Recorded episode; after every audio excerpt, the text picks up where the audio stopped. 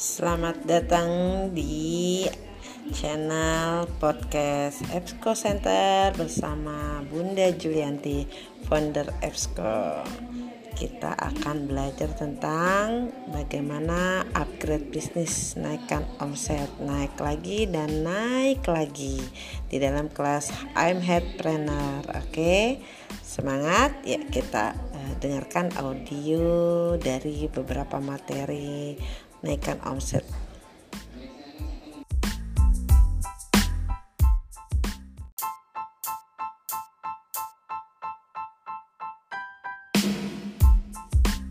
Materi yang kita pelajari di kelas I'm Headpreneur hari ini ya, materinya banyak banget ya.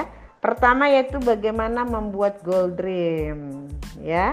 Kedua, bagaimana lahirkan ide kreatif dan inovasi bisnismu ya. Ketiga, harta bisnismu adalah database. Sudah punya berapa database saat ini sayang? Ya. Keempat, emotional benefit. Apa sih kelebihan dan keunggulan bisnismu? Kelima, bagaimana membuat manajemen waktu? Ini penting banget. Ya, bagaimana mengatur waktu dari pagi sampai malam? Waduh, manajemen waktunya bagaimana yang sudah kita kerjakan hari ini. Oke. Keenam, bagaimana membuat konten untuk media sosial? Ketujuh, bagaimana membuat promo hadiah menarik? Kedelapan, bagaimana membuat kata penguat? Kesembilan, bagaimana mengelola customer care? Dan kesepuluh, perbarui databasemu sekarang. Oke, siapkan buku, siapkan pulpen, catat, dan kerjakan tugas-tugasnya. Oke, semangat sayang.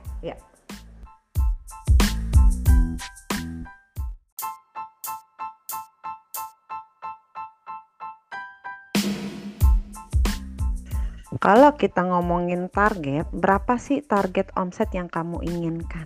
Gitu ya. Berarti kita ngomongin pendapatan yang kita inginkan, gitu ya. Nah, sebelum kita mengetahui target omset kita, kita harus tahu dulu apa sih yang dimaksud dengan omset ya. Omset adalah jumlah hasil penjualan atau barang dalam jumlah tertentu ya. Misalnya teman-teman jualan baju, harga bajunya berapa? 100.000 ya. Yang terjual berapa? 50 baju. Berarti itu pendapatannya sekitar 5 juta. Itu adalah omset. Jadi uang yang masuk itu yang dikatakan omset ya. Sama teman-teman misalnya buka baby spa misalnya gitu ya. Nah omsetnya berapa nih? Gitu kan. Berarti perkiraan kalau sehari 100 ribu sebulan 3 juta itu baru omset. Jadi target teman-teman harus yakin dulu mau berapa omsetnya dalam berbisnis. Karena ini yang membuat motivasi Anda untuk mencapai tujuan Oke, ada namanya profit gitu ya, ada omset, ada profit. Nah, profit itu adalah harga pokok pembelian ditambah harga yang keluar ya. Di dalam produksinya ada bahan produksinya, ada bahan bakunya, ada ongkirnya. Nah, ya, itu uh, pengeluaran kotornya. Nah, dikurangin itu ya harga pokok pembelian, dikurangin dengan beberapa eh ditambah beberapa uh, bahan baku yang dipakai. Nah, akhirnya muncul nanti laba bersih. Nah, itu yang dikatakan profit ya. Kalau teman-teman buka baby spa misalnya omsetnya 3 juta misalnya ya. Nah, kira-kira dari peralatannya ya, bahan habis pakainya, ongkirnya, misalnya marketingnya. Nah, itu dibersih semua. Nah, baru dapatnya berapa nih dari profit itu profit gitu ya. Jadi udah ada penjabaran ya antara omset dan profit. Nah, gimana agar omset naik terus terus dan terus ya? Yuk kita mulai. Tentukan target omset yang kamu inginkan. Misalnya paling simpelnya di tahun 2020. Ya, tahun 2020 goal dream Anda apa? Ya, silakan tentukan. Silakan tentukan goal dream Anda untuk omset tahun 2020 ingin berapa?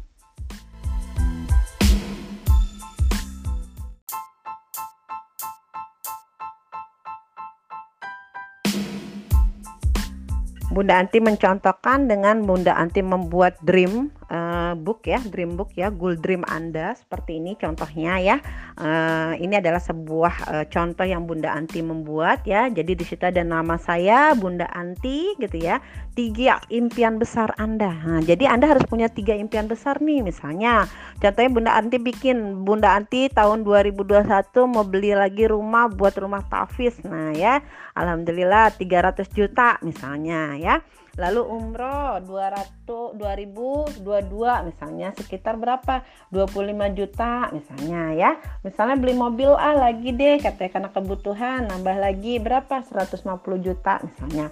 Nah berarti kita harus ngumpulin dulu sekitar 475 juta. Ini impian besar gitu ya. Berarti kalau teman-teman ingin memiliki omset sekitar 475 juta nih nah berarti teman-teman punya target Nah, ini adalah impian besar Anda ya.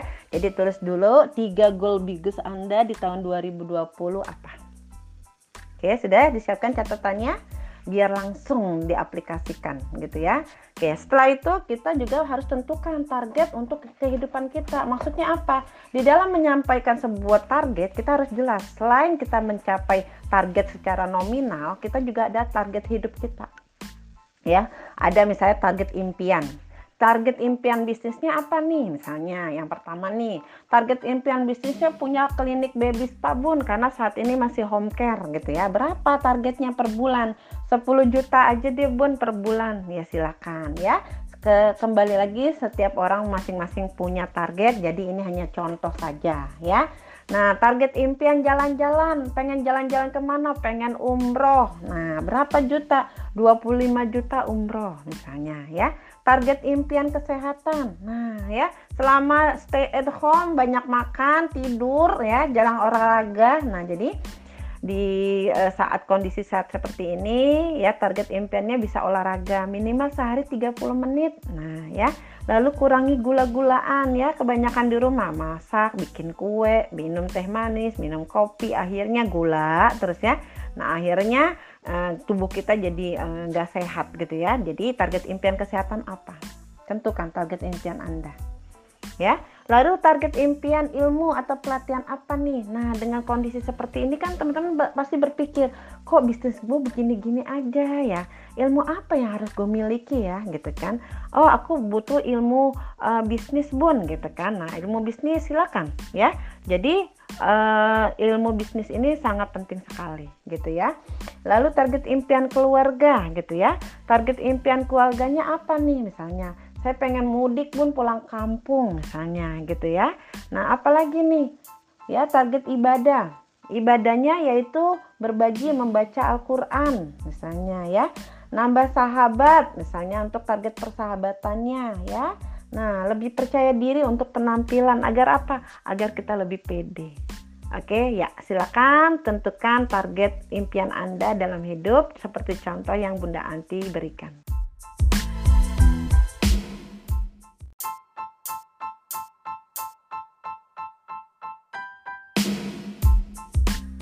Program baru seperti apa gitu ya? Buatlah 10 ide inovasi terkait dengan program bisnismu dan kapan kamu mau realisasikan. Program baru seperti apa? Contohnya nih, ya di Exco saat ini nggak ada training center. Akhirnya Bunda Anti kembangkan ke sekolah Bubi, sekolah edukasi online. Nah ya, Nah, dengan ini Bunda Anti rubah pasar dari offline menjadi online. Yang paling penting adalah kita tahu pasar kita. Ya, sasaran kita siapa nih? Pasien kita siapa? Gitu ya. Target sasarannya yang jelas. Gitu ya. Nah lalu dengan kita membuat sebuah pasar yang jelas ya membuat kita akan tahu di mana pasar kita. Gitu ya Contohnya pasar Bunda Anti adanya di uh, para orang tua, berarti Bunda Anti cari pasar para orang tua ya. Terus di mana adanya? Oh, media sosial, misalnya dari WhatsApp atau di Instagram misalnya ya. Di sana Bunda Anti cari ya. Jadi hal-hal yang belum kita kerjakan kemarin, sekaranglah kita bikin program baru gitu ya. Program barunya seperti apa gitu ya? Bunda Anti akan memberikan contoh-contoh program baru yang bisa teman-teman uh, kembangkan. Ya, ini adalah sebuah contoh saja.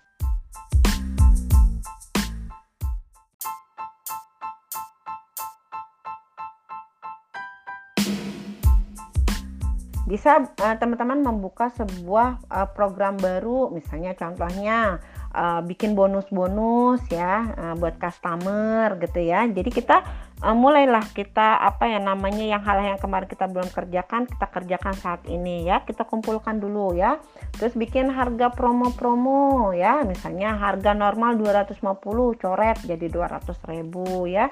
Bikin gambar-gambar visual ya harga naiknya berapa, early birdnya berapa ya, berikan diskon ya, bikin penawaran terbatas misalnya gitu ya. Jadi seperti inilah yang kita lakukan saat ini ya, bikin program-program baru ya, itu kalau program misalnya. Kalau produk misalnya ya, teman-teman silakan. Program banyak bisa teman-teman kembangkan gitu ya.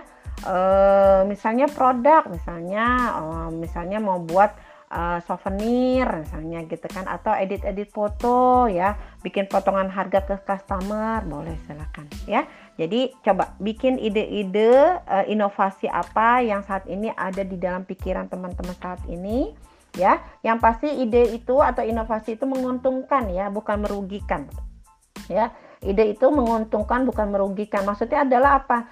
Pada saat kita memberikan inovasi atau program ya jangan sampai program itu menjadikan kita rugi. Perlu modal besar gitu ya. Akhirnya yang tadinya mau nyari untung bukan untung malah jadi mengeluarkan modal besar akhirnya rugi. Tidak ya. Tapi inovasi yang menguntungkan. Contohnya boleh nih ikutan sekolah bubi. Sekolah bubi mengadakan mitra menjadi uh, join di sekolah bubi. Ada fee marketingnya. Itu kan menguntungkan bikin program baru tapinya uh, bisa membawa nama uh, brand klinik teman-teman. Misalnya contohnya bisa. Atau ikut reseller di Esco produk ya yang normalnya uh, normal apa reseller 750 ini lagi ada promo bulan April misalnya 350 eh, bisa jadi reseller. Nah, ini kan adalah program baru misalnya gitu kan. Atau bikin kelas uh, online buat orang tua yang gratis bisa ya. Atau misalnya membuat sebuah apa kegiatan-kegiatan di uh, grup misalnya ya. Atau bisa juga ini Bunda Anti contohkan beberapa contoh.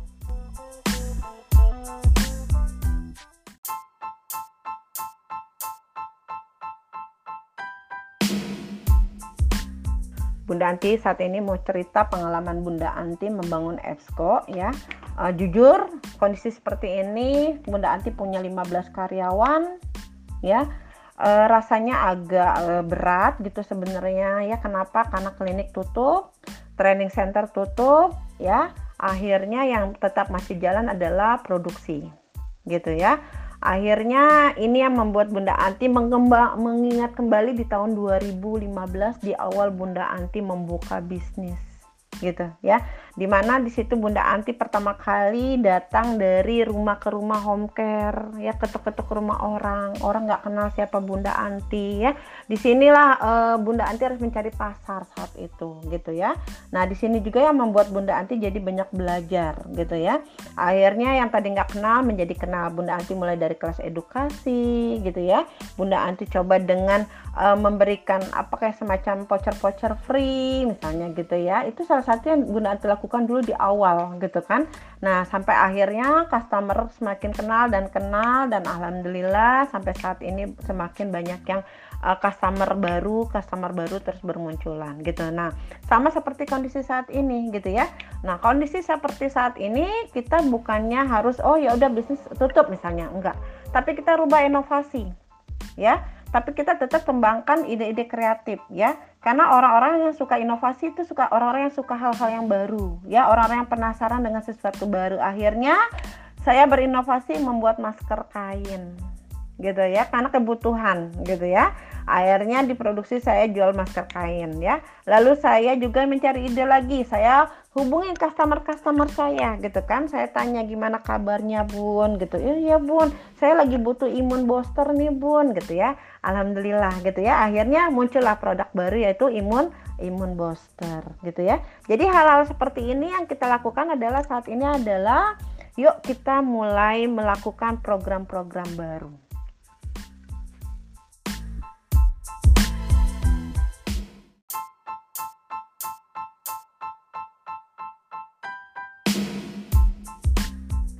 Database itu adalah petunjuk arah dalam penjualan, gitu ya. Di situ saya bagi menjadi ada customer lama, customer saat ini, dan calon customer. Customer lama siapa? Ya, customer lama ini mungkin Anda sebelumnya udah punya bisnisnya, contohnya buka baby spa. Customer lama yang udah nggak pernah repeat order gitu ya Woi, hubungin lagi, kasih tahu program baru Anda, Bun. Kami saat ini memang sedang offline gitu ya. Tapi saya mempunyai produk nih, Bun. Saat ini adalah imun, imun booster, Bun. Minyak dari EBSCO, Bun. Nah, ya, bisa Bunda berikan untuk ke bayi Bunda gitu ya.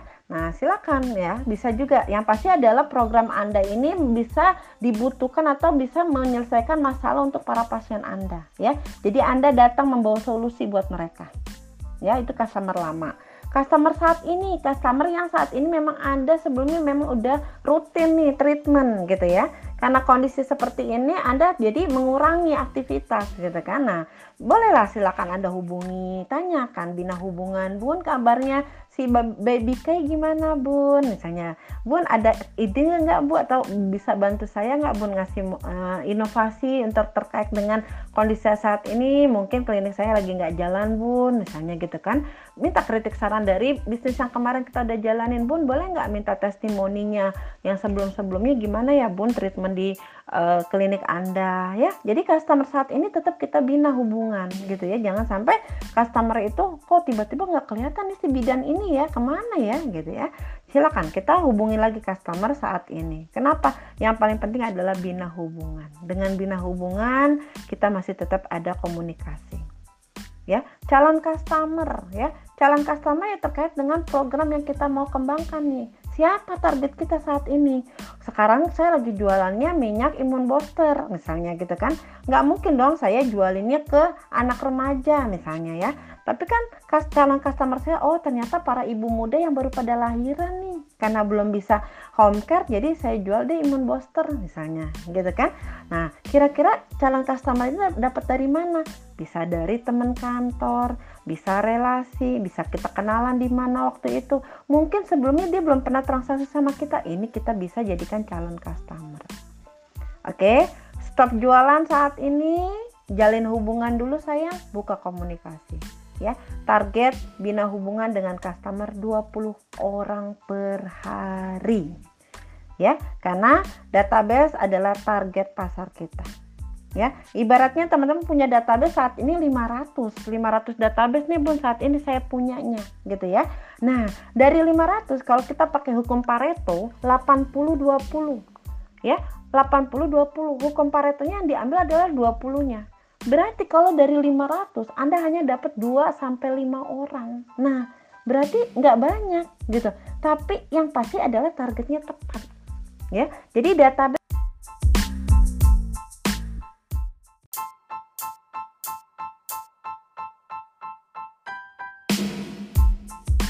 di database yang sekarang teman-teman harus kumpulkan yaitu nama ya nomor HP yang bisa dihubungi atau WhatsAppnya ya alamatnya ya. Kalau memang dia punya media sosial ya atau Instagram kumpulkan ya. Sekarang rapikan database mulai dari mana? Mulai dari sekarang. Yuk silakan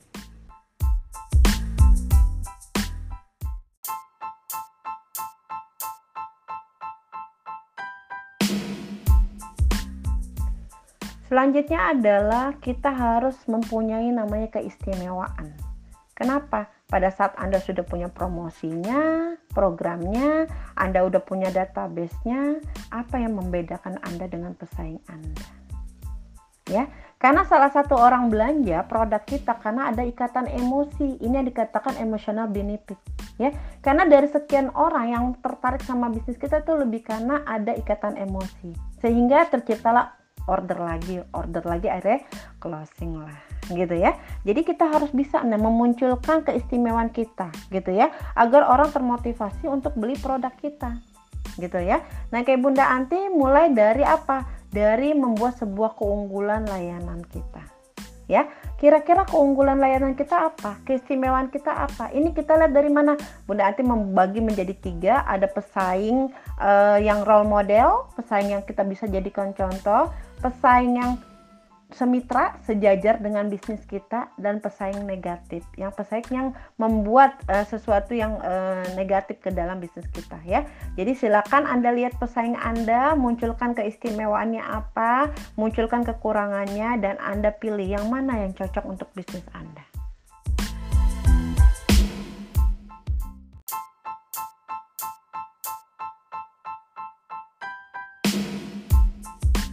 Ini Bunda Anti contohkan, Bunda Anti membuat uh, keunggulannya di dalam layanan Exco Baby Spa. Satu, kami spesialis perawatan ibu dan bayi. Unggulan kami di Baby Massage and Spa ya, ditangani oleh bidan perawat bersertifikat. Pelayanan kami ramah, sopan dan bersahabat. Banjir orderan, promo dan diskon ya sambil treatment sambil sedekah karena kami ada tabungan langit, ada Jumat berkah gitu ya. Praktis kami datang ke rumah Anda, kami home care.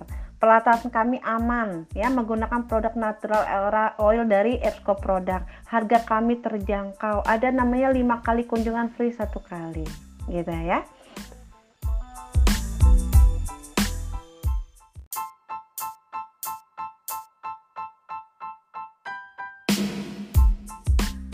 Exco Product. Kenapa memilih Exco Product? Karena produk yang berbahan alami, 100% dari tumbuhan karena menggunakan grapeseed oil, minyak biji anggur ya. Produknya aman untuk bayi, ibu hamil dan pasca melahirkan karena kami memiliki dosis yang aman ya untuk bayi 0,5 sampai 1% ya, ringan sekali ya. Wangi yang khas untuk bayi ya, produk yang ramah lingkungan ya, harganya terjangkau di kantong para bunda ya. Variannya bermacam-macam ya, ada calming, ada kolik, ada cold flu, ada lavender, ada imbo, imbos ya saat ini lagi launching nih ya, ada roll on, ada esensialnya, ada herbalnya, wah banyak variannya ya. Produk yang ada di P3 di rumah Anda ya, selalu ada di kotak P3 rumah masing-masing para orang tua yaitu Esco produk ya. Produknya diracik dengan cinta dan doa. Tuh ya, ini penting banget nih ya. Karena kembali lagi kita bukan menyembuhkan tapi kita hanya membantu ya, yang menyembuhkan Allah. Ya lewat apa? Lewat kita melakukan dengan cinta dan doa ya. Produknya selalu setia dipakai terapis baby spa ya pada saat memijat bayi ya. Produk yang selalu kekinian dan ditunggu para bunda ya. Yuk munculkan apa keistimewaan dari bisnis anda dan mulailah anda harus bisa membuat orang percaya untuk order lagi pesan lagi sehingga strategi bisnis anda semakin naik omset ya. Mulai dari mana? Kita mulai dari mempunyai keistimewaan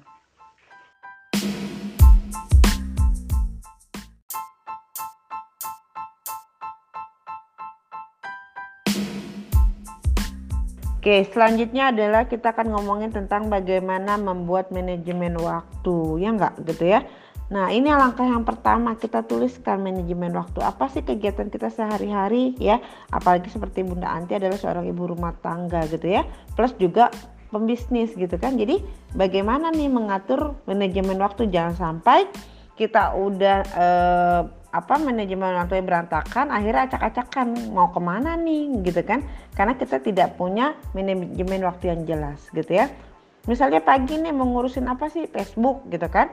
Nah karena kita nggak punya catatan akhirnya waktu kita habis cuma buat scroll ya. Lihat status orang gitu ya nggak? Gitu nah. Nah ini yang biasanya kalau saya sendiri manajemen waktunya nggak dituliskan gitu ya. Nah jadi apa yang harus saya lakukan gitu ya. Jadi pada saat saya sudah melakukan manajemen waktu, contohnya saya melakukan postingan di Facebook. Ya, pada saat saya sudah di Facebook, saya mau ngapain nih? Nah, berarti kan saya harus posting misalnya. Posting di mananya nih? Di grup I'm Head Planner, ya nggak? Di Fco Center Depok, ya? Di reseller Fco Product, misalnya. Atau di Julianti Home Care. Nah, itu saya bikin postingan gitu kan. Atau saya melihat di WhatsApp gitu kan. Nah, di WhatsApp saya ngapain nih? Oh, saya broadcast, ya nggak? Bikin status WhatsApp minimal sehari 8 kali gitu nggak? Gitu kan. Nah, dengan seperti ini, semua itu jadi detail gitu. Jadi tulis apa yang mau dilakukan pada saat kita sedang di media sosial itu gitu ya. Nah ini kalau kita nggak tuliskan semua jadi prioritas ya. Apalagi jadi ibu-ibu ya di rumah ya. Ini prioritas itu prioritas semua akhirnya jadi prioritas gitu ya. Nah kayak Bunda Anti ibu rumah tangga gitu kan kalau nggak ditulis manajemen waktunya akhirnya berantakan gitu. Saya juga pernah ngalamin jadwal di mana uh, karena padat akhirnya hancur semua jadwal saya gitu. Karena saya tidak memiliki waktu yang tertulis gitu ya. Jadi apa yang saya lakukan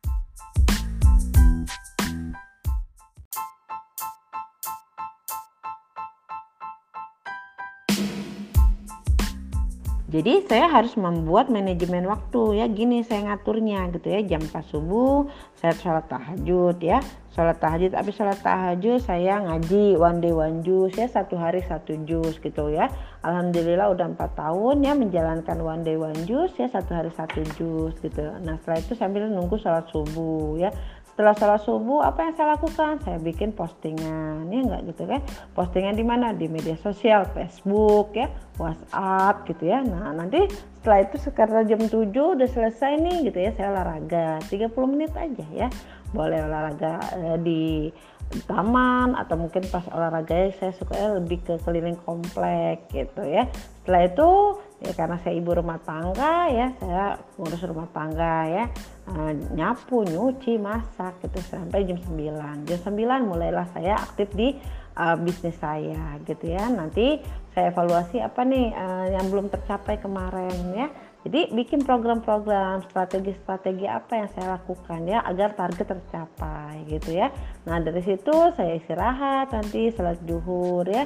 Lalu nanti saya minimal siang tuh baca buku ya satu buku ya. Biasanya saya uh, pasti satu hari satu buku saya baca gitu ya. Nanti sampai akhirnya sore ya sore ngapain nih ya biasanya saya evaluasi ya sama karyawan sama tim ya kan? Karena sekarang banyak work, work from home ya jadi akhirnya lebih banyak zoom atau lebih ke video call misalnya gitu. Nggak apa-apa ya yang penting targetnya apa yang tercapai dan tidak tercapai gitu ya.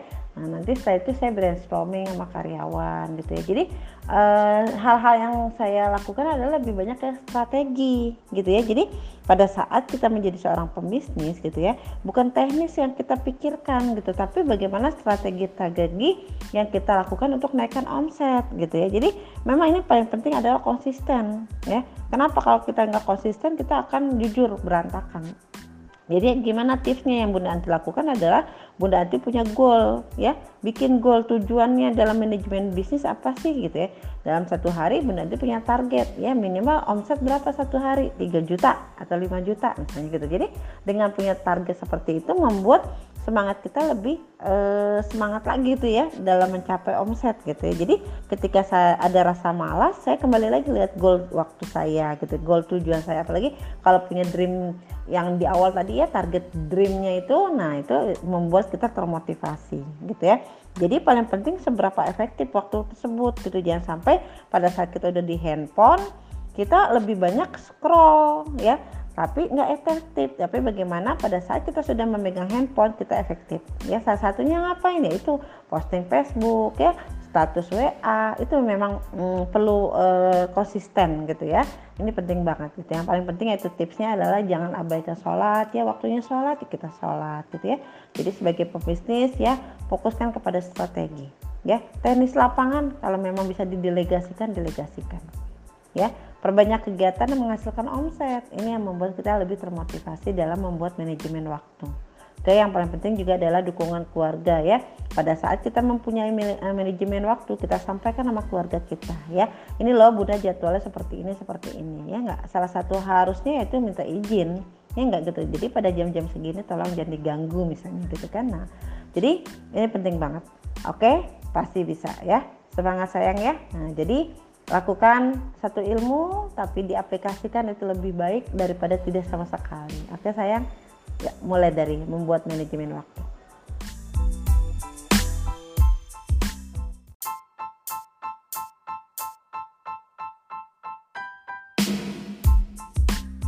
Oke, program sudah ada, database yang target yang kita mau tuju sudah jelas, kita sudah punya uh, keistimewaan, kita sudah punya manajemen waktu dan bagaimana membuat konten kata, ya.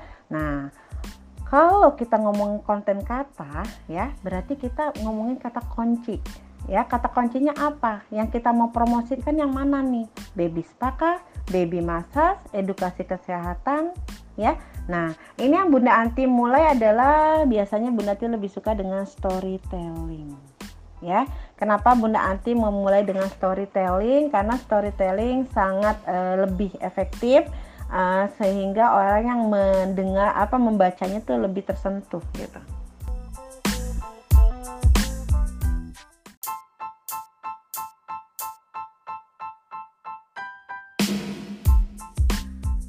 Storytelling adalah konsep teknik bercerita ya dengan menyelipkan kata atau pesan sehingga renyah ya, ya. Jadi kalau baca lihat status Bunda Anti kok nyambung nyambung nyambung gitu ya. Nah karena Bunda Anti lebih suka cerita tentang motivasi ya, status pribadi, pengalaman ke pengalaman kegiatan sehari-hari ya. Kenapa? Karena agar customer percaya untuk apa? Untuk transaksi sama kita apa sih kerjanya? Udah tahu bisnisnya baby tapi promosinya jualan lipstick jualan ini. Akhirnya orang nggak tahu branding kita apa. Mungkin di awal kita berbisnis coba mulai dulu fokusin dulu kita mau sebagai apa nih gitu ya. Kalau kita memang mau jadi pedagang ya misalnya kita mau jadi pembisnis gitu ya mulai dulu ya. Ceritakan dulu bisnis kita ya saya saat ini lagi mengembangkan bisnis baby spa loh bun. Bun tahu nggak sih manfaat baby spa? Gitu kan? Ini loh bun manfaatnya gitu. Jadi ceritakan bisnis kita ya. Aktivitas diri kita kirimin foto-foto kita sama pasien-pasien kita gitu ya. Apa yang kita kira-kira bisa kita promosikan terkait dengan bisnis kita gitu ya. Munculkan value-nya gitu. Kenapa? Agar customer itu melekat gitu. Melekat maksudnya apa? Pada saat dia mencari baby spa dia ke situ loh nyarinya gitu ya. Jangan uh, sampai saat ini tuh banyak yang bun nggak pede bun. Kita tuh nggak pernah bikin status yang alay loh bun. Kita tuh nggak berani loh mempromosikan diri kita. Hei udahlah gitu ya. Kalian itu teman-teman bunda anti di grup ini bunda anti yakin ya. Bunda anti yakin bunda atau bunda semua itu pasti punya kisah punya pengalaman ya bun nanti nggak mau ada kalimat saya tuh bukan siapa-siapa loh bun. Gitu ya yakinlah setiap manusia itu unik Allah memberikan semua orang itu pasti ada kelebihannya. Punya kisahnya punya pengalamannya jadi tetap optimis. Ya sayang ya yuk mulai kisahkan cerita anda ya. Tulislah storytelling sehingga customer itu ketagihan dengan cerita-cerita kita. Ya intinya gimana customer itu dekat dengan kisah kita? Inilah yang dikatakan iklan tersembunyi ya. Jadi buatlah storytelling sehingga karakter kita itu lebih kuat terkait dengan bisnisnya gitu ya. Target semakin jelas ya. Pasarnya juga jelas ya. Sehingga yang dibutuhkan customer kita adalah konsisten ya. Dalam berbisnis itu yang butuhkan konsisten. Teman-teman mau promosinya di mana media apa yang teman-teman mau pakai? WhatsApp, Facebook, Instagram misalnya. Udah konsisten aja.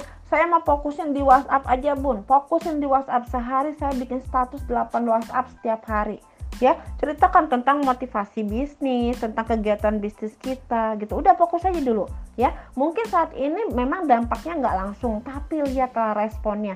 Sebulan setelah corona apa yang teman-teman lihat? Nanti omset anda akan naik customer anda semakin banyak gitu ya. Karena Bunda Anti melihat e, omset naik itu Bunda Anti lihat dari customer baru dan customer lama gitu ya. Kenapa? Pak, karena pada saat kita melihat customer lama semakin banyak itu tanda tanya, kenapa ya? Gitu ya. Tapi kalau customer baru ada nambah lagi nambah lagi berarti ini ada kenaikan omset, ada kenaikan uh, pasar kita gitu ya. Nah, jadi mulai hari ini ya buatlah konten dalam satu bulan. Kalau Bunda Anti bilangnya catatan ide-ide atau kreatif konten. Kalau Mbak Pina bilangnya kreatif konten gitu ya. Jadi dengan kita punya kreatif konten ya, jadi kita nggak tiba-tiba lupa mau ngapain ya. Kita uh, habisan kehabisan ide gitu ya. Jadi lebih baik kita punya catatan ide ya. Ini membuat teman-teman memudahkan dalam membuat konten ya. Oke, yuk. Ya,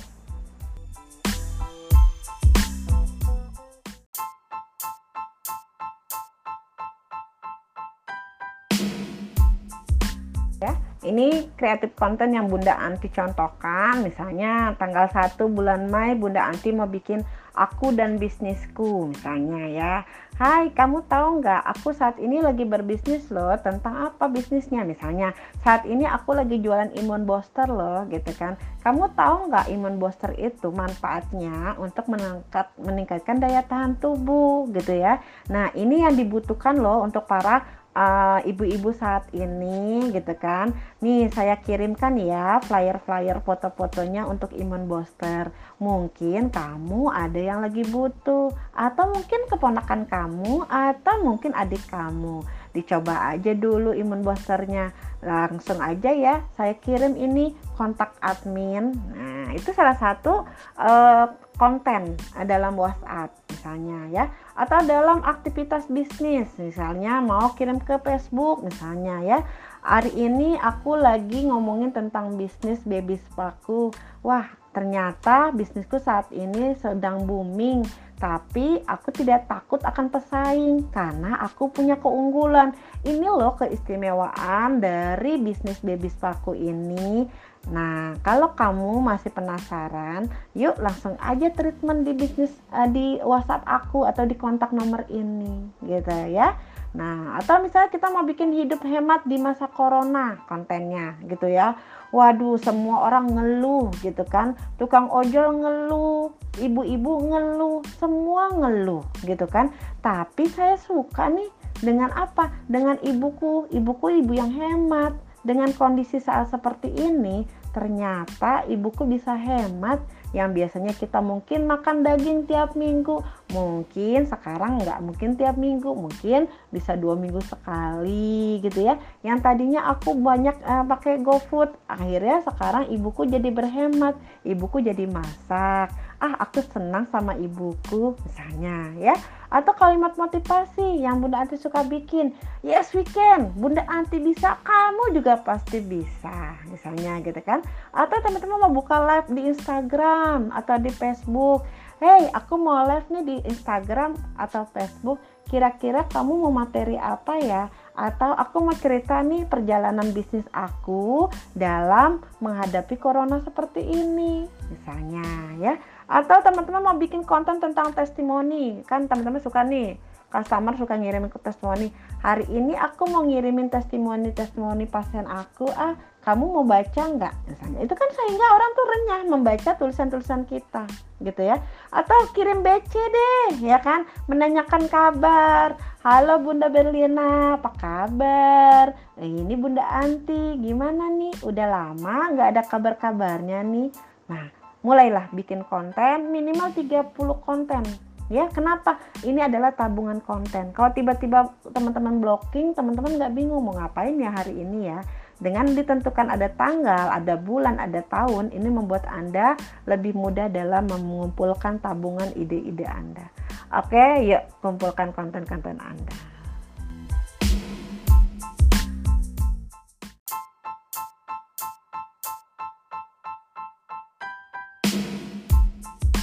Oke, selanjutnya tentang bagaimana membuat promo hadiah menarik. Nah, ini yang paling ditunggu-tunggu customer kita, ya enggak? Kita aja seneng dikasih hadiah ya, apalagi customer kita. Oke, pertanyaannya, kapan terakhir Anda memberikan hadiah untuk customer Anda? Ya, saya termasuk orang yang royal suka ngasih hadiah loh, ya. Nah, uh, boleh dong kita beri-beri hadiah menarik ya ya nggak gitu kan? Nah ini tujuannya untuk apa gitu ya? Sehingga customer itu jatuh cinta gitu ya. Karena orang suka dikasih hadiah ya dengan kita menambah hadiah ya sehingga pelanggan loyal gitu ya. Kayak di Eco Product nih ada sering eh, kayak sekarang ada diskon misalnya ya tiap bulan tuh ada diskon misalnya. Atau di klinik ada diskon ya. Atau ada namanya lima kali treatment free satu kali misalnya gitu ya. Atau di reseller FK produk ada yang the best. Nah ya the best reseller. Nah dapat voucher berapa? 250 ribu gitu. Jadi uh, promosi untuk hadiah-hadiah ini nggak berhenti terus diberikan gitu ya. Nah hadiah ataupun uh, voucher itu nggak harus juga diskon nggak harus dengan benda nggak ya. Bisa berupa konsultasi gitu kan sehingga kita bisa membantu solusi pasien kita ya. Bisa misalnya uh, di dalam layanan kita ada namanya free konsultasi nah, via online misalnya ya nggak gitu kan? Atau bisa juga kita mungkin kasih hadiah yang mengejutkan contohnya apa? Kasih kado ulang tahun ya. Atau pasien kita ini habis lahiran nih nggak kita kasih kado gitu ya. Nah intinya adalah gimana si customer itu merasa kita e, memperhatikan gitu ya. Karena paling suka ya kita aja suka diperhatikan ya apalagi customer kita. Oke sekarang yuk buat yuk bagaimana promo-promo menarik yang akan anda berikan untuk customer anda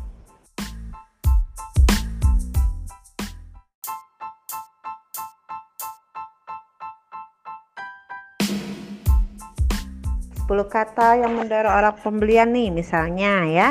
Segera ayo order sebelum kehabisan. Nah ya kan orang buru-buru tuh ayo bun cepet gitu kan. Sebelum kehabisan nih stoknya terbatas nih bun gitu ya. Atau lagi viral nih saat ini gitu. Apa? Imun booster gitu kan. Karena semua orang sedang mencari imun uh, tubuh buat anaknya atau buat keluarganya. Vitamin-vitamin gitu ya. Atau gercep gerak cepat gitu kan atau lagi ada promo paket hemat uh, ya. Nah, atau ada produk nih the best seller gitu kan. Stok terbatas gitu kan. Limited edition. Nah hanya dua set lagi yang kosong misalnya ya. Murmur murah meriah gitu. Ayo diskon khusus hari ini misalnya. Harga berapa nih gitu ya jadi dengan kalimat, penguat ini membuat orang ingin segera uh, membeli. Jadi jangan sampai ada untuk waktu dia berpikir lagi ya. Gimana caranya biar dia langsung bisa transfer sehingga orderan nambah lagi otomatis omset naik lagi, naik lagi dan naik lagi. Oke, asik kan? Ya, sekarang buat kalimat penguat dalam bisnis Anda.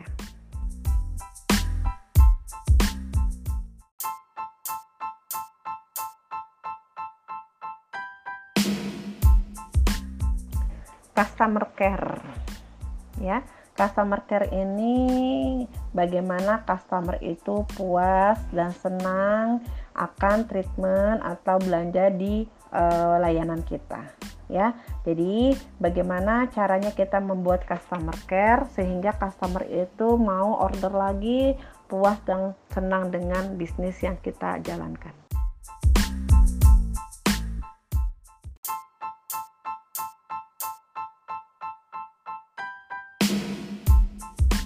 Ya. Jadi setiap treatment usahakan tanyakan, "Bun, gimana?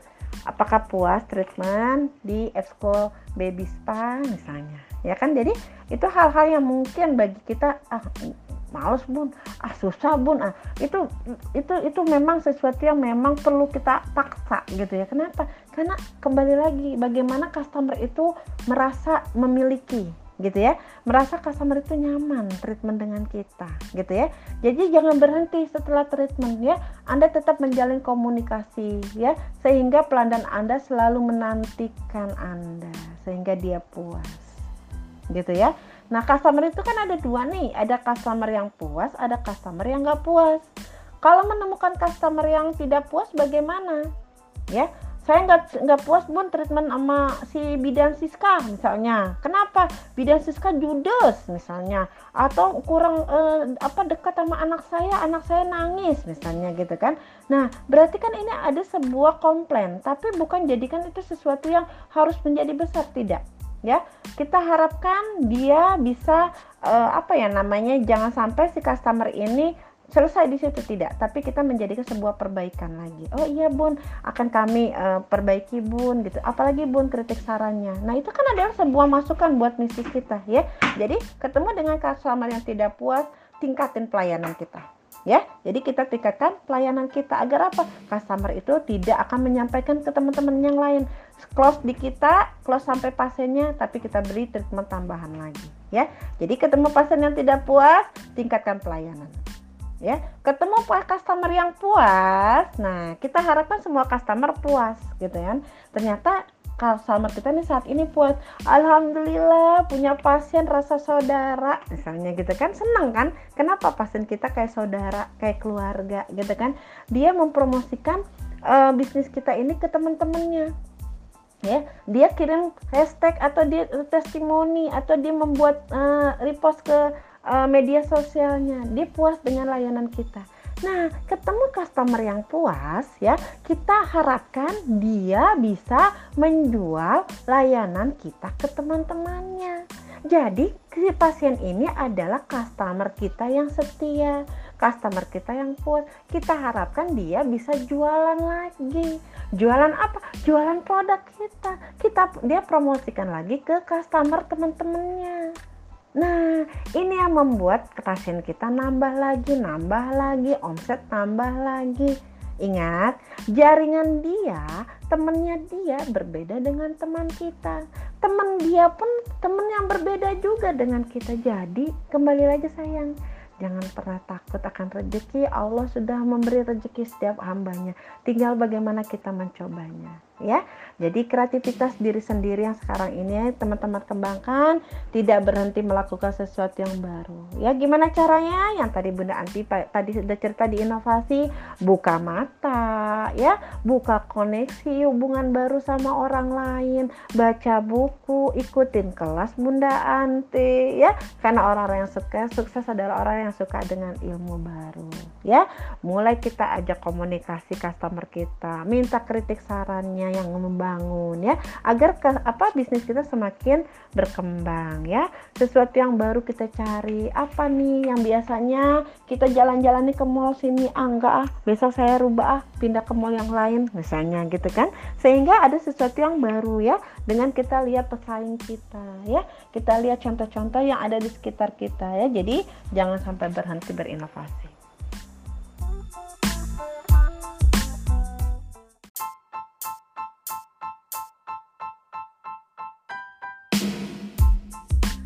Oke, ini materi terakhir yaitu tentang perbarui database pelanggan.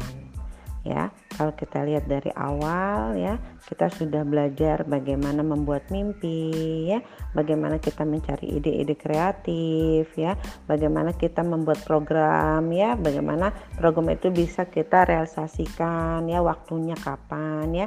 Kita juga sudah dapat database-nya nih, siapa target pasar kita yang akan kita uh, pasarkan produk kita gitu ya. Lalu kita juga sudah tahu nih keistimewaan layanan kita gitu ya. Dengan keistimewaan ini membuat pasien lebih banyak percaya akan bisnis kita karena kita mempunyai keunggulan daripada yang lain gitu ya. Lalu kita juga udah atur waktu nih manajemen waktu kapan waktu kita posting di media sosial, kapan kita bina hubungan sama pasien gitu ya, sama customer kita. Lalu kita sudah menyiapkan BC atau konten-konten yang untuk kita uh, jelaskan di media sosial kita gitu ya. Bagaimana bis kita bagaimana vouchernya bagaimana uh, free-nya ya. Jadi dengan, dengan seperti itu banyak sekali nih yang bisa teman-teman kembangkan uh, setelah uh, dari materi awal sampai akhir ini ya. Dan di sinilah yang perlu teman-teman lakukan adalah inovasi apa yang teman-teman lakukan setelah melihat jumlah database yang terbaru Anda gitu ya. Karena kembali lagi database adalah arah petunjuk ya. Pada siapa, customer siapa yang tepat akan menjadi market teman-teman semua gitu ya. Jadi database disiapin ya, siapkan flyernya ya, promo-promonya apa, hubungi customer, stop dulu jualannya, bina hubungan dulu sama customer ya. Lalu kita kasih tahu ada informasi apa nih, program apa yang terbaru dari bisnis kita gitu ya. Nah, dari sinilah akan terjaring omset naik terus gitu ya kembali lagi sayang. Ya semakin banyak ilmu yang kita dapat akhirnya juga bingung gitu ya. Nah, jangan seperti spon ya hanya nyerap aja sayang ya. Yang dibutuhkan saat ini adalah konsisten ya. Satu ilmu dijalankan lebih baik daripada satu sama lain tidak ada yang dijalankan ya. Teman-teman dari sekian ilmu yang Bunda Anti berikan pagi hari ini ya kira-kira menurut teman-teman ah saya mau jalani manajemen waktu dulu silakan. Ah saya membuat konten dulu silakan gitu ya. Karena yang dibutuhkan seorang entrepreneur adalah konsisten ya. Kita pergunakan optimalisasikan media sosial yang kita miliki. Ada Facebook ada Instagram ada WhatsApp ya. Nah dari sinilah kita uh, mengoptimalisasikan ya. Ubah cara bisnis Anda online tidak jalan rubah menjadi offline ya dari offline menjadi online. Salah maaf gitu ya. Nah jadi ubah konsepnya ya jangan offline aja tapi online ya.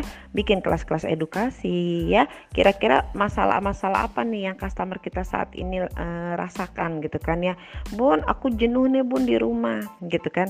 Nah gimana cara merubah kejenuhannya misalnya gitu. Oh ya udah bun aku ikutan kelas deh bun biar nambah ilmu lagi. Bikin kelas edukasi ya. Atau bun aku pengen banget curhat sama bunda silahkan jadi teman curhatnya gitu ya. Karena saat seperti ini yang dibutuhkan adalah bina hubungan ya. Karena dengan bina hubungan trust terjalin ya emosional benefitnya pasti dapat ya ikatan emosional dan membuat pasien besok-besok akan lebih percaya lagi dengan bisnis kita. Oke, ya sekarang tentukan inovasi apa yang Anda lakukan setelah melihat jumlah database Anda miliki dan berapa target omset yang Anda inginkan setelah kondisi uh, berakhir saat ini ataupun saat ini yang memang bisa dilakukan lakukan segera. Jangan menunggu hari esok. Lakukan sekarang, apa yang bisa saat ini lakukan lakukan.